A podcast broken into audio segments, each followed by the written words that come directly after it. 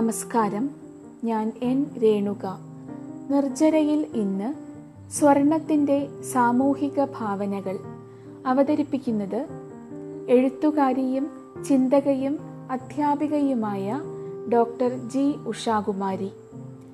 സംസ്കാര പഠന ചരിത്രത്തിലെ അപൂർവ പഠന മേഖലയാണിത് സാമ്പത്തികവും സാംസ്കാരികവുമായ മൂലധനമെന്ന നിലയിൽ നൂറ്റാണ്ടുകളായി ചരിത്രാനുഭവങ്ങളോട് സംവദിച്ചു കൊണ്ടിരിക്കുന്ന സ്വർണമാണ് ഇന്നത്തെ വിഷയം. കൗതുകകരവും സങ്കീർണവും അത്യന്തം സൂക്ഷ്മവുമായ രീതിയിലുള്ള ഒരു അവതരണമാണിത്. സ്വർണത്തെ വിവിധ രൂപങ്ങളിൽ അലങ്കാര രീതികളിൽ സാംസ്കാരിക സന്ദർഭങ്ങളിൽ അനുഷ്ഠാന മുഹൂർത്തങ്ങളിൽ സ്ത്രീ പുരുഷ ബന്ധങ്ങളിൽ സാഹിത്യ ഭാവനകളിൽ ദരിദ്രരുടെയും ധനികരുടെയും കാമനകളിൽ ദേശീയതാ സന്ദർഭങ്ങളിലൊക്കെ നോക്കിക്കാണുന്ന ഈ സംഭാഷണം കാലോചിതമായ ഒന്നാണെന്ന് കരുതുന്നു. സ്വർണത്തിന്റെ സാമൂഹിക ഭാവനകൾ.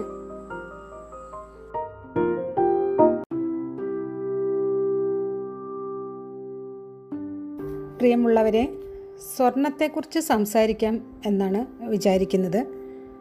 എങ്ങനെയാണ് സ്വർണം നമ്മുടെ ഒരു സൂക്ഷ്മമായിട്ടുള്ള ശാരീരിക കാമനകളും അലങ്കാര ഇച്ഛകളും അതുപോലെ തന്നെ സമൂഹത്തിന്റെ തന്നെ വളരെ മൈക്രോ ആയി കിടക്കുന്ന ചില ജനാധിപത്യ പരിഗണനകളും ഒക്കെ ആയിട്ട് ബന്ധപ്പെട്ട് കിടക്കുന്നത് എന്നുള്ളൊരു ആലോചനയിൽ വെച്ചുകൊണ്ടാണ് ആലോചന ഉള്ളിൽ വെച്ചുകൊണ്ടാണ് ഈ സംസാരം നടത്തുന്നത്. ഒപ്പം തന്നെ എങ്ങനെയാണ് ഒരു ലിംഗഭേദത്തെ ചരിത്രപരമായി നിർണയിക്കുന്നതിൽ ആണെന്നും പെണ്ണെന്നും ഉള്ള ലിംഗഭേദങ്ങളെ നിർവചിക്കുന്നതിലും നിർണയിക്കുന്നതിലും സ്വർണത്തിനുള്ള പങ്കെന്ത്? ഇത്തരം കാര്യങ്ങളൊക്കെ സംസാരിക്കാൻ വേണ്ടിയാണ് ഇവിടെ ശ്രമിക്കുന്നത്. അതിൽ തന്നെ സ്വർണത്തോട് ബന്ധപ്പെട്ട് സ്വർണ ആഭരണങ്ങളുമായി ബന്ധപ്പെട്ടുകൊണ്ട് ഒക്കെ കേരളീയ സമൂഹത്തിൽ രൂപപ്പെട്ടു വന്നിട്ടുള്ള പലതരം ആഗ്രഹങ്ങളെയും ആഗ്രഹ കാമനകളുടെയും ഒക്കെ ചരിത്രം നമ്മോട് പറയുന്നത്. വളരെ ഒന്നും ഒരു സ്ഥിരമായ രീതിയിലല്ല നിലനിന്നിട്ടുള്ളത് എന്നുള്ളതാണ്. അതത് കാലത്തെ മൂല്യബോധങ്ങൾക്ക് അനുസൃ അനുസൃതമായി അത് പുനർനിർവചിക്കപ്പെടുകയും പലപ്പോഴും ഈ അതിർത്തികൾ കുഴച്ചു മറിക്കപ്പെടുകയും ചെയ്തിട്ടുണ്ട് എന്നുള്ളതാണ്. അപ്പോൾ ആഭരണങ്ങൾ എന്ന് പറയുന്നത്. സത്യത്തിൽ സ്വർണാഭരണങ്ങൾ തന്നെയല്ല അല്ലാത്ത തരം ആഭരണങ്ങളും ഒക്കെ തന്നെ വസ്ത്രങ്ങളെക്കാളും അല്ലെങ്കിൽ അതിനേക്കാളും പ്രധാനമായി കരുതിയിരുന്ന ഒരു സമൂഹമാണ് ആദിമ കേരളീയ സമൂഹം എന്നുള്ളത് ചരിത്രകൃതികളിൽ തന്നെ നമ്മൾ കണ്ടുവരുന്നുണ്ട് വസ്ത്രം ധരിക്കാത്ത സമൂഹങ്ങൾ പോലും ആഭരണങ്ങൾ ധരിച്ചിരുന്നതായി പഠനങ്ങൾ പറയുന്നുണ്ട്. അപ്പോൾ ആദ്യകാലത്തെ വസ്ത്രധാരണത്തിന്റെയും അതുപോലെ തന്നെ ആഭരണ ആഭരണം ധരിക്കുന്നതിന്റെയും ഒക്കെ പരസ്പരം തമ്മിലുള്ള ആ അനുപാതം തന്നെ വളരെ വ്യത്യാസത്തിലുള്ളതായിരുന്നു. ഇപ്പോൾ ഇരുപതാം നൂറ്റാണ്ടിന്റെ ആദ്യകാലത്തെക്കുറിച്ച് പഠിച്ച പല ഗവേഷകരുടെയും അഭിപ്രായത്തിൽ വസ്ത്രങ്ങളുടെ ധർമ്മം നിർവഹിക്കുന്നത് തന്നെ പലപ്പോഴും ആഭരണങ്ങളാണെന്നുള്ളതാണ്. അപ്പോൾ പിൽക്കാലത്ത് ഈ വസ്ത്ര ആഭരണ അനുപാതം മാറി മറിയുന്നുണ്ട്. ആ വസ്ത്രം കൂടുതലും ആഭരണങ്ങൾ അതിന്റെ അനുപാതത്തിലും വളരെ കുറവായും കാണുന്ന ഒരു രീതി പിൽക്കാലത്താണ് രൂപപ്പെട്ടു വരുന്നത്. മാത്രമല്ല ആദ്യകാലത്തെ ഒരു പുരുഷ ശരീരം നോക്കിയാൽ ധാരാളം അലങ്ക അലങ്കാരങ്ങളോട് കൂടിയിട്ടാണ് പുരുഷ ശരീരം നമ്മൾ കാണുക. ഇപ്പോൾ വടക്കമ്പാട്ടിൽ ഉദയനെ അവതരിപ്പിക്കുന്നൊരു ഭാഗമുണ്ട്.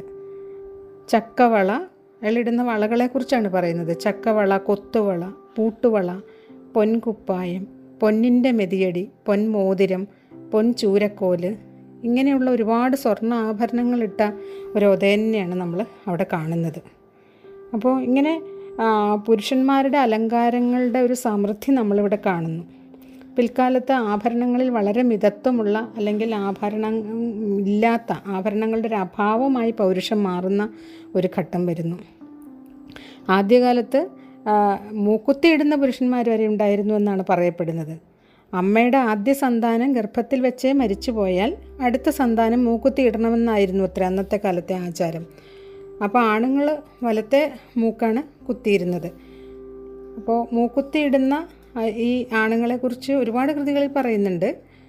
ആലത്തൂർ ആർ കൃഷ്ണൻ എന്ന് പറയുന്ന ഒരാളുടെ ഒരു ആത്മകഥ വായിക്കുകയുണ്ടായി. അതിന്റെ അകത്ത് ഈ മൂക്കുത്തിക്കാരായിട്ടുള്ള പുരുഷന്മാരെക്കുറിച്ച് പറയുന്നുണ്ട്. ഗിരിവർഗ പുരുഷന്മാരല്ലാണ്ട് തന്നെ മൂക്കുത്തി ധരിക്കുന്നവരാണ്.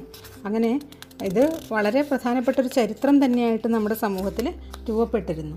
ജാതി മത അടയാളങ്ങളോട് കൂടിയിട്ട് തന്നെയാണ് ഈ ആഭരണങ്ങളെല്ലാം നമ്മുടെ സ്ത്രീ പുരുഷ ശരീരത്തിൽ കിടന്നിരുന്നത്. ഈഴവരെ സംബന്ധിച്ചിടത്തോളം രാജ ഈഴവരെന്നല്ല കീഴാളർക്കെല്ലാം തന്നെ രാജാവിന്റെ അനുവാദം ഉണ്ടെങ്കിലേ സ്വർണം അണിയാനും പണിയാനും സാധിക്കുകയുള്ളൂ. അപ്പം നമ്പൂരി സ്ത്രീകൾ സത്യം പറഞ്ഞാൽ അവരുടെ ആചാരം അനുസരിച്ച് സ്വർണവള ഇട്ടുകൂടാ എന്നുള്ളതാണ്. അപ്പോൾ അവരെ സംബന്ധിച്ച് സ്വർണവള ഇടുക എന്ന് പറയുന്നതാണ് അവരുടെ ശരീരത്തിൽ നടക്കുന്ന ഒരു ആധുനികവൽക്കരണം. അപ്പോൾ അവരോട് പറയുന്നത് സഹോദരിമാരെ നിങ്ങൾ നിങ്ങളുടെ ക്ലാവ് പിടിച്ച ഓട്ടുവള എറിഞ്ഞു കളയാനാണ് പറയുന്നത്. എന്നിട്ട് സ്വർണ കിലുങ്ങുന്ന സ്വർണവള ഇടാൻ പറയുന്നു. അപ്പോൾ അക്കാലത്ത് തന്നെ ആ പഴയ കാലത്ത് തന്നെ ആറാട്ടുപുഴ വേലായുധ പണിക്കർ ഈ കീഴാള സ്ത്രീകൾക്ക് മൂക്കുത്തി ധരിക്കുവാനുള്ള ഒരു അവകാശത്തിന് വേണ്ടിയിട്ടാണ് വലിയ പോരാട്ടം നടത്തിയിട്ടുള്ളത്. ഇങ്ങനെ കലങ്ങി മറിഞ്ഞ ഒരു ചരിത്രമാണ് വാസ്തവത്തിൽ സ്വർണവുമായി ബന്ധപ്പെട്ടുകൊണ്ട് കേരളീയ സമൂഹത്തിന് പറയാനുണ്ടായിരുന്നത്. അങ്ങനെ ഫ്യൂഡൽ കുടുംബങ്ങൾ വാസ്തവത്തിൽ ജാതിയിൽ താഴ്ന്നവരെ പലരെയും പ്രവേശിപ്പിച്ചിരുന്നില്ലെങ്കിലും ഈ ഒ ബി സി നിലവാരത്തിൽ വരുന്നവരാണ് തമിഴ് നാട്ടിൽ നിന്നും വന്നിട്ടുള്ളവർ അല്ലാത്തവരും ഒക്കെ ആയിട്ടുള്ള കേരളത്തിലെ തട്ടാന്മാരിൽ അധികവും. സ്ത്രീകൾ അയാളെ സ്നേഹത്തോടെ എന്റെ തട്ടാൻ എന്ന് വിളിക്കുന്നു എന്നൊക്കെ ജോർജ് വർഗീസിന്റെ സ്വർണം എന്ന് പറയുന്ന പുസ്തകത്തിനകത്ത് പറയുന്നുണ്ട്. അപ്പോൾ ഈ ഈ എന്റെ തട്ടാൻ എന്ന് പറയുന്ന അത് എങ്ങനെ കേരളീയ സമൂഹമായി ചേർന്ന് കിടക്കുന്നു എന്നുള്ളത് നമ്മുടെ ഒരു പഴഞ്ചൊല്ലിയിൽ പറയുന്നുണ്ടല്ലോ ഞാനും എന്റെ തട്ടാനും മാത്രം എന്നുള്ള നിലയ്ക്ക്. അപ്പോൾ ഇങ്ങനെ സാമുദായികമായിട്ടുള്ള പലതരം മേൽക്കീഴ് ബന്ധങ്ങളെ പോലും അട്ടിമറിക്കാൻ പാകത്തിൽ സ്വർണകാമനകൾ പ്രവർത്തിച്ചിരുന്നു എന്നുള്ള ഒരു കാര്യം കൂടി ഇവിടെ നമുക്ക് മനസ്സിലാക്കാൻ പറ്റും. പല തരത്തിലുള്ള ജാതിയും അത് പല ജാതികളുടെയും ഒരു രൂപപരമായിട്ടുള്ള പ്രത്യക്ഷങ്ങളെ അടയാളപ്പെടുത്താൻ ഈ ആഭരണങ്ങൾക്ക് സാധിച്ചിരുന്നു എന്ന് നമ്മൾ പറഞ്ഞു. മേക്കാമോതിരയിട്ട ക്രിസ്ത്യാനികൾ ഓട്ടുവള ഇട്ട നമ്പൂതിരികൾ അത് നമ്പൂതിരി സ്ത്രീകൾ അതുപോലെ കല്ലയും മാലയും ധരിച്ച പുലയ സ്ത്രീകൾ ഇങ്ങനെ ജാതി നോക്കി ആഭരണം നോക്കി നമുക്ക് ജാതി അറിയാമായിരുന്നു. പളുങ്കുമാലയും ഈയക്കമ്മലും ഒക്കെ കാണി ജാതിക്കാർ ഉപയോഗിച്ചിരുന്നു എന്നൊക്കെ പറയുന്നു. ഇങ്ങനെ ഇതിനെക്കുറിച്ച് ധാരാളം പഠനങ്ങൾ നടത്തിയിട്ട് എഡ്ഗാർ തേസ്റ്റന്റെയും മറ്റും പഠനങ്ങൾക്കകത്ത് ഈ ട്രൈബൽ കമ്മ്യൂണിറ്റിയുടെ അലങ്കാര രീതികളെല്ലാം വിശദീകരിക്കുന്നുണ്ട്. അപ്പോൾ ആ ഒരു ഒരു ഘട്ടം കഴിഞ്ഞപ്പോൾ നമ്പൂതിരി യുവാക്കളോട് തന്നെ പരിഷ്കർത്താക്കളായിട്ടുള്ള ആളുകൾ എഴുത്തുകാർ സാംസ്കാരിക നായകരൊക്കെ പറയുന്നത് നിങ്ങൾ സൂര്യ നമ്പൂതിരിപ്പാടന്മാരാകാൻ ഇച്ഛിക്കരുത് എന്നാണ്. നിങ്ങൾ സൂര്യ നമ്പൂതിരിപ്പാടാവരുത്. പത്ത് വിരലിലും മോതിരം ഇട്ട് നടക്കരുത്. അങ്ങനെയുള്ളവരെ ഈ പത്ത് വിരലിലും മോതിരമൊക്കെ ഇട്ട് അണിഞ്ഞൊരുങ്ങി നടക്കുന്നവരെ വിളിച്ചിരുന്നത് നാഗസ്വരക്കാർ എന്ന് വിളിച്ച് കളിയാക്കുന്നുണ്ട്. അപ്പോൾ പുരുഷ ശരീരം ഒരുപാട് ഒരുപാട് അലങ്കാരങ്ങൾ ഇടുന്നതിന് പകരം മിതമായി മാത്രം ആഭരണങ്ങൾ ഇട്ടുകൊണ്ട് അന്തസ്സുള്ള ഒരു പൗരുഷ ശരീരമായിട്ട് പുരുഷ ശരീരമായത് മാറുന്നു എന്നുള്ള നിലയിൽ അത് കേന്ദ്രീകരിക്കുന്നുണ്ട്. അതേസമയം സ്ത്രീകൾക്ക് ഭയങ്കരമായ ഒരു ആഭരണ ഭ്രമമുണ്ടെന്നും സ്ത്രീകൾ സ്ത്രീ സമം ആഭരണം എന്നുള്ള നിലയ്ക്ക് അല്ലെങ്കിൽ ആഭരണ സമം സ്ത്രീ എന്നുള്ള നിലയ്ക്ക് ഒരു സമവാക്യം തന്നെ രൂപീകരിക്കുകയും ചെയ്യുന്നുണ്ട്. ആഭരണഭ്രമം എന്നുള്ള ഒരു തലക്കെട്ടിൽ പെണ്ണുങ്ങളുടെ ആഭരണഭ്രമത്തെ കളിയാക്കുന്ന ഒരു രീതി ആധുനികത ഈ നവോത്ഥാന ആധുനികതയ്ക്ക് ശേഷം രൂപപ്പെട്ടു വന്ന പുതിയ സാമൂഹികതയിൽ ഏറ്റവും പ്രധാനം സ്ത്രീയെ മെരുക്കുക സ്ത്രീയെ കൂടുതൽ നന്നാക്കുക കൂടുതൽ പരിഷ്കരിക്കുക എന്നുള്ള നിലയ്ക്കാണ്. അപ്പോൾ ആധുനികയായൊരു സ്ത്രീയെ രൂപപ്പെടുത്തി എടുക്കാൻ വേണ്ടി തന്നെ ഈ രീതിയിൽ സ്ത്രീയുടെ അലങ്കാര ഭ്രമത്തെ ആഭരണ ആഭരണഭ്രമത്തെ കളിയാക്കുന്നുണ്ട്. ഒരു തമാശ ലേഖനം വാരിഷ്ഠൻ എന്ന് പറഞ്ഞിട്ടുള്ള ഒരാൾ ഒരു തമാശ ലേഖനം സ്ത്രീ മാസികകളിൽ എഴുതുന്നുണ്ട്. അപ്പോൾ അതിൽ പറയുന്നത് എന്താണെന്ന് വെച്ചാൽ ആവശ്യത്തിന് സ്വർണം വേണമെന്നും പറഞ്ഞൊരു സ്ത്രീ പരാതി കൊടുക്കുകയാണ്. പെൺകോയ്മ കോടതിയിലാണ് പരാതി കൊടുക്കുന്നത്. അപ്പോൾ ഭർത്താവ് ഗോപാലമേനോന് എതിരായിട്ട് ഇവർ പരാതി കൊടുക്കുകയാണ് ഈ സ്ത്രീ. എന്നിട്ട് എന്തൊക്കെയോ ആഭരണങ്ങൾ വേണം എന്ന് പറയുകയാണ്. പൂത്താലി കണ്ടശരം മദ്ദളം ചെണ്ട അതുപോലെയുള്ള തൂക്കുഴലും തൂക്കേന്ദ്രവും പതിനഞ്ച് റാത്തലോളമുള്ള ഇത്തരം ആഭരണങ്ങൾ ആമത്താഴ് പതക്കത്തോട് കൂടിയിട്ടുള്ള ആലാത്ത് കയറാത്തൽ പന്ത്രണ്ട് അങ്ങനെ ഇങ്ങനെയൊക്കെ പറഞ്ഞിട്ട് പൂട്ടുവള കൂട്ടുവള ഇരട്ടവള രൂപം കുത്തിയ വള അല്ലാണ്ടൊരു വള വേറെ ഒരു വള മറ്റൊരു വള ഇങ്ങനെ കളിയാക്കി കളിയാക്കിയാണ് പറഞ്ഞുകൊണ്ടിരിക്കുന്നത്. ഇതൊക്കെ സ്ത്രീയുടെ ഈ ആഭരണ ഭ്രമത്തെ കളിയാക്കാൻ വേണ്ടിയിട്ടാണ് പറഞ്ഞുകൊണ്ടിരിക്കുന്നത്. ഈ നിലയ്ക്ക് സ്ത്രീയുടെ ആഭരണകാമനകൾ വളരെയധികം എന്താണ് ഈ പുരുഷന്മാരിൽ നിന്ന് വ്യത്യസ്തമായി നിൽക്കുന്ന ഒന്നാണെന്നും അത് സ്ത്രീകളുടെ കീഴായ്മയ്ക്ക് ഉദാഹരണമാണെന്നും സ്ത്രീയുടെ അജ്ഞതയ്ക്കും അതുപോലെ തന്നെ അപരിഷ്കൃതത്വത്തിനും എല്ലാം ഉദാഹരണമായിട്ട് പറയാവുന്നതാണെന്നൊക്കെ ഉള്ള നിലയ്ക്ക് സ്ത്രീയുടെ കീഴായ്മ പദവി ഉറപ്പിക്കാൻ വേണ്ടിയിട്ടാണ് ഇവിടെ ഉപയോഗിക്കുന്നത്. അതേസമയം ഒരു പ്രത്യേക ഘട്ടത്തിന് ശേഷം പുരുഷന്മാർ ഈ ആഭരണഭ്രമത്തിൽ നിന്ന് മാറിക്കൊണ്ട് എന്നാൽ യഥാർത്ഥത്തിൽ സൂക്ഷ്മാർത്ഥത്തിൽ അവർ ആഭര സ്വർണത്തിൽ നിന്നും വിട്ടുമാറിയോ എന്നുള്ളൊരു ചോദ്യം അവിടെ നിൽക്കുന്നുണ്ട്. യഥാർത്ഥത്തിൽ പുരുഷന്മാർ കോളനി വക ഉദ്യോഗങ്ങളൊക്കെ സ്വീകരിച്ചുകൊണ്ട് കാൽഷരായും കോട്ടും എല്ലാം ധരിച്ചുകൊണ്ട് വേറൊരു രീതിയിലുള്ള പരിഷ്കൃത ശരീരമായി മാറുകയാണ് ഉണ്ടായത്. അങ്ങനെ പോയ ആ പുരുഷന്മാരോടാണ് മിസ്സസ് കണ്ണൻമേനോൻ ഒരു ചോദ്യം ചോദിക്കുന്നത്. ആണുങ്ങൾ ഈ കണ്ട കോട്ടും കാൽഷറായും ഒക്കെ ഇട്ട് പോകുമ്പോൾ പെണ്ണുങ്ങൾ വിവരമില്ലാത്ത പെണ്ണുങ്ങൾ എന്ന് തന്നെയാണ് അവർ പറയുന്നത്. വിവരമില്ലാത്ത പെണ്ണുങ്ങൾ ലിമിറ്റേഷൻ ആഭരണം എന്ന് പറയുമ്പോൾ നിങ്ങൾ പറയുന്നത് തെറ്റാണ് ലിമിറ്റേഷൻ എന്നല്ല ഇമിറ്റേഷൻ ആണെന്ന് പറഞ്ഞു കൊടുക്കാനുള്ള വിവേകമെങ്കിലും ഈ പരിഷ്കൃതരായ പുരുഷന്മാർക്ക് കാണിക്കേണ്ട ഉത്തരവാദിത്വമില്ലേ എന്നവർ ചോദിക്കുന്നുണ്ട്. അപ്പോൾ പുരുഷന്മാർ ഒരു വഴിക്ക് വസ്ത്രങ്ങളുടെ പുറകെ പോയി തങ്ങളുടെ പരിഷ്കാര കാമനകളെ സഫലീകരിച്ചുവെങ്കിൽ സ്ത്രീകൾ ആഭരണങ്ങളുടെ പിന്നാലെ പോയി എന്നുള്ള അർത്ഥത്തിലാണ് അവർ പറയുന്നത്. മാത്രമല്ല ഈ സ്ത്രീകളെ തിരുത്തേണ്ട ഉത്തരവാദിത്വം അല്ലെങ്കിൽ സ്ത്രീകളെ കൂടുതൽ സാക്ഷരരാക്കേണ്ടത് പുരുഷന്മാരുടെ ഉദ്ദേശമാണെന്നും പുരുഷന്മാരുടെ ചുമതലയാണെന്നും കൂടി അവർ പറയുന്നുണ്ട്. ഇതൊക്കെ പഴയകാല മാസികകളിൽ നടന്നിട്ടുള്ള ഡിബേറ്റുകളാണ്. അപ്പോൾ സ്ത്രീകൾ വാസ്തവത്തിൽ ഇങ്ങനെ ആഭരണങ്ങളുടെ പിന്നാലെ പോയി വളരെ പതിതരായി തുടർന്നുകൊണ്ടിരുന്നപ്പോൾ പുരുഷന്മാർ ചെയ്തത് വേറെ തരത്തിൽ സ്വർണം തങ്ങൾ ഉപയോഗിക്കുന്നില്ല എന്ന് പറഞ്ഞും കൊണ്ട് ശരീരത്തിൽ വലിയ ആഭരണങ്ങളുടെ പ്രത്യക്ഷ തലത്തിലുള്ള ആഭരണമണിയലിന്റെ കാര്യങ്ങളൊന്നും ഇല്ലെങ്കിൽ പോലും സ്വർണത്തെ ഒളിച്ചു കടത്തിയെന്ന് വേണമെങ്കിൽ നമുക്ക് നിരീക്ഷിക്കാം. എങ്ങനെയെന്നാൽ പിൽക്കാലത്ത് പുരുഷന്മാർ തങ്ങളുടെ പല കാര്യങ്ങളിലും ഇപ്പോൾ സ്വർണക്കൂട് വെച്ച കണ്ണാട അതുപോലെ അത്തരത്തിൽ മെതിയടിയിൽ സ്വർണം കയ്യിൽ കൊണ്ടു നടക്കുന്ന മുറുക്കാഞ്ചെല്ലത്തിൽ സ്വർണം പിച്ചള കുടുക്കും സ്വർണ കുടുക്കുമുള്ള ബട്ടണുകൾ കസവുമുണ്ട്. അണിയുന്ന പലതരം വസ്ത്രങ്ങളിലെ കസവ് പിടിപ്പിച്ച അത്തരം കിന്നരി തുന്നി പിടിപ്പിച്ചിട്ടുള്ള കുടു കുപ്പായങ്ങൾ. ഇതൊക്കെയായി സ്വർണപ്പല്ല് വാക്കിംഗ് സ്റ്റിക്ക് സ്റ്റിക്കിൽ സ്വർണം. ഇങ്ങനെ പലതരത്തിൽ സ്വർണത്തെ ഒളിച്ചു കിടത്തിക്കൊണ്ട് കുലീനതയുടെയും അന്തസ്സിന്റെയും ഒക്കെ ഒരു ഉയർന്ന മാത്ര നിലനിർത്തിക്കൊണ്ട് അങ്ങനെ പുരുഷന്മാരുടെ ശരീരത്തിലേക്കും കൂടി അവരുടെ അലങ്കാര കാമനയിലേക്കും സ്വർണം വേറെ തരത്തിൽ ഒളിച്ചു കടത്തപ്പെടുന്നുണ്ട്. ആഭരണങ്ങളില്ല എന്ന് മാത്രമേ ഉള്ളൂ ഇങ്ങനെയാണ് സ്വർണത്തിന്റെ ഒരു ഒരു ആൺപെൺ വിവേചനത്തിന്റെ ഒരു ഘടകത്തെ നമുക്ക് നിരീക്ഷിക്കാൻ സാധിക്കുക. മറ്റൊരു സ്വർണവുമായി ബന്ധപ്പെട്ട അതിന്റെ ഒരു അല്ലെങ്കിൽ ഒരു സൂക്ഷ്മ സാമൂഹികതയുമായി ബന്ധപ്പെട്ടൊരു വ്യവഹാരം കൃത്രിമ സ്വർണമായിട്ട് ബന്ധപ്പെട്ടാണ്. കൃത്രിമ സ്വർണം എന്നോ അല്ലെങ്കിൽ നമ്മൾ പൊതുവെ പറയുന്ന പോലെ വ്യാജ സ്വർണം എന്നോ മുക്കുപണ്ടെന്നോ വരവ് അങ്ങനെ ഒരു വാക്കും കൂടിയുണ്ട്. ഞങ്ങളുടെയൊക്കെ നാട്ടിൽ വരവ് എന്നാണ് പറയുന്നത്. അത്തരം സംഗതികൾ രൂപപ്പെട്ടതിന്റെ ചരിത്രവും വളരെ രസകരമാണ്. ഇപ്പം കേരളത്തിലെ എല്ലാ കാലത്തും വാസ്തവത്തിൽ എല്ലാ കാലത്തും അല്ല ആദ്യകാലത്ത് പ്രത്യേകിച്ചും ഈ കൃത്രിമ സ്വർണ അല്ലെങ്കിൽ മുക്കുപണ്ടം എന്നുള്ളത് ദരിദ്രരായവരെ ഉദ്ദേശിച്ചിട്ടുള്ള ഉള്ളതാണ്. സ്വർണം വാങ്ങാനുള്ള സാമ്പത്തിക ശേഷി ഇല്ലാത്ത താഴ്ന്ന വർഗങ്ങളിൽ പെടുന്നവർ പ്രത്യേകിച്ചും. സ്വാഭാവികമായിട്ടും അവരെ സംബന്ധിച്ച് സമൂഹത്തിലെ ആ കീഴായ്മ അനുഭവിക്കുന്നത് കൊണ്ട് തന്നെയുള്ള അപകർഷതയും അവർക്കുണ്ടായിരുന്നു. അപ്പോൾ സ്വർണം വാങ്ങാൻ പണമില്ലാത്തവരെ നിങ്ങൾ നിരാശപ്പെടേണ്ടതില്ല. കൃത്രിമ സ്വർണം അല്ലെങ്കിൽ മുക്കുപണ്ടം വാങ്ങിക്കാൻ ഇന്ന കടയിൽ വരൂ എന്നുള്ള രീതിയിലുള്ള പരസ്യങ്ങളൊക്കെ ആദ്യകാലത്തെ മാസികകളിൽ ധാരാളമായിട്ട് പ്രത്യക്ഷപ്പെട്ടിരുന്നു. അതേസമയം യൂറോപ്പിലും മറ്റ് പുറത്തുള്ള രാജ്യങ്ങളിലും എല്ലാം ഈ കൃത്രിമ സ്വർണം വേറൊരു രീതിയിലാണ് വാസ്തവത്തിൽ വ്യവഹരിക്കപ്പെട്ടിരുന്നത്. അതിൽ ഫാഷൻ ഡിസൈനറായിട്ടുള്ളൊരു കൊക്കോ ചാനൽ എന്ന് പറയുന്നൊരു സ്ത്രീ പറയുന്നൊരു വാചകമുണ്ട്. അവരുടെ ഒരു പരസ്യമായി കൊടുക്കുന്നതുണ്ട്. വളരെ ധനികരായിട്ടുള്ള ആളുകൾക്കാണ് ഈ കൃത്രിമ സ്വർണം പുറത്തൊക്കെ യൂറോപ്പിലൊക്കെ ആവശ്യമായിട്ട് വരുന്നത്. അവർ പറയുകയാണ് ഞങ്ങൾ ധനികരാണെന്നുള്ളത് കൊണ്ട് ഒരുപാട് കനമുള്ള വലിയ വളവിലുള്ള സ്വർണം താങ്ങി നടക്കേണ്ട ബാധ്യത തങ്ങൾക്ക് ബുദ്ധിമുട്ടുണ്ടാക്കുന്നു. അതുകൊണ്ട് ഞങ്ങൾ കൃത്രിമ സ്വർണം ഉപയോഗിക്കുന്നു എന്നുള്ള നിലയ്ക്കാണ്. നമ്മളുടെ നാട്ടിൽ നേരെ തിരിച്ചാണ്.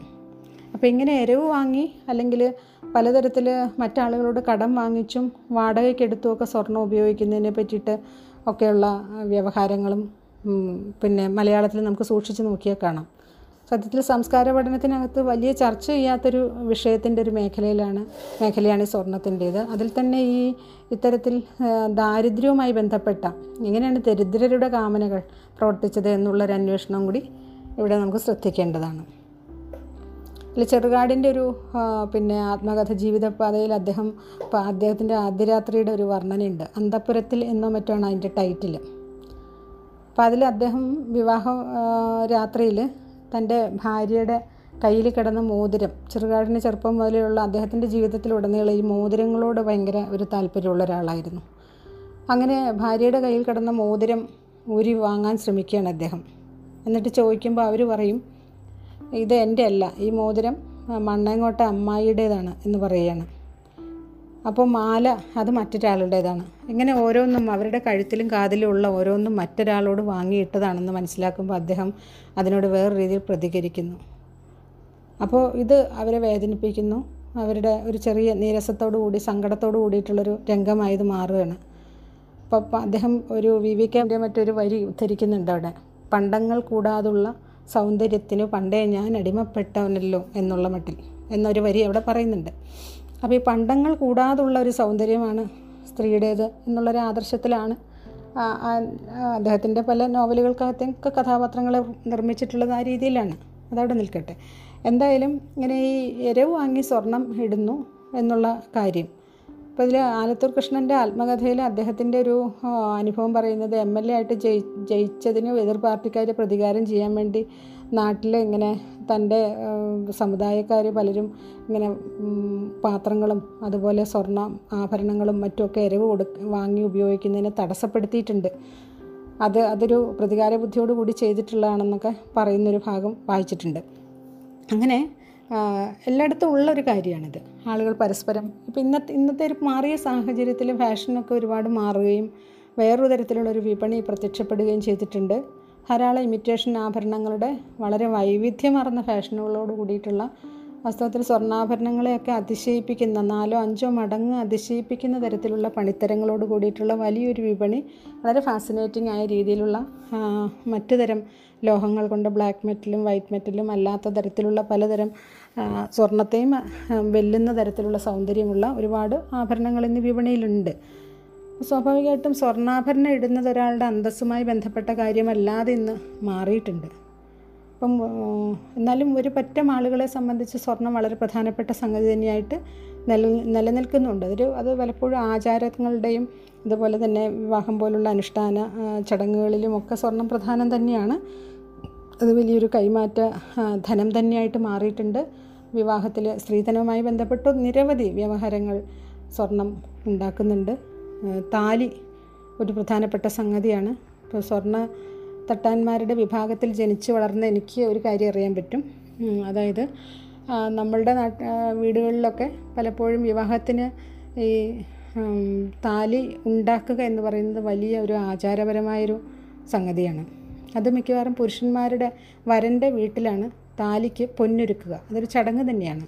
ആ പൊന്നൊരുക്കൽ ചടങ്ങിനുള്ള ഈ താലിയുടെ പൊന്ന് നിക്ഷേപിക്കേണ്ടത് അല്ലെങ്കിൽ അത് മുന്നോട്ട് വയ്ക്കേണ്ടത് അത് അളിയന്റെ കടമയാണ്. ഏതെങ്കിലും ഒരു അളിയനാണത് വയ്ക്കുക ആ സ്വർണം.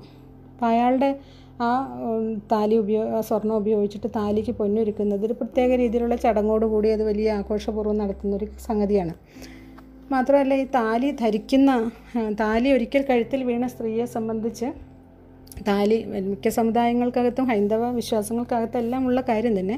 പക്ഷെ ഒന്നും കൂടി വളരെ കൂടുതൽ നിർണായകമാണെന്ന് തോന്നുന്നു. ഈ തമിഴ് വിഭാഗ പ്രത്യേകിച്ചും എന്റെ ഒരു സമുദായത്തിൽ ഞാനത് പലപ്പോഴും നിരീക്ഷിച്ചിട്ടുണ്ട്. കഴുത്തിൽ വെച്ച താലി അങ്ങനെ കഴുത്തിൽ തന്നെ എല്ലായ്പ്പോഴും മുട്ടിയിരിക്കുക എന്ന് പറയുന്നത്. ഒരു താലി കോർത്തിടുമ്പോൾ മാല ഒന്ന് മാറണം. അല്ലെങ്കിൽ ഫാഷൻ മാറുമ്പോൾ വേറെ രീതിയിൽ വേറെ മാല ഇടണം എന്ന് തോന്നുമ്പോൾ ഈ താലി അഴിച്ചു മാറ്റില്ല. താലി അവിടെ കഴുത്തിൽ തന്നെ അമർത്തി പിടിച്ചുകൊണ്ട് മാല മാത്രം പതുക്കെ ഊരിയെടുക്കുകയും അങ്ങനെ ഈ അടുത്ത് പോലും വർഷങ്ങൾക്ക് മുൻപ് തന്നെ എന്റെ തന്നെ കുടുംബത്തിലുള്ള ഒരാൾ എന്റെ ഒരു കുടുംബാംഗം ഈ തരത്തിൽ താലി അമർത്തി കഴുത്തിൽ ഞാൻ സ്കൂളിൽ പഠിക്കുന്ന കാലത്താണത്.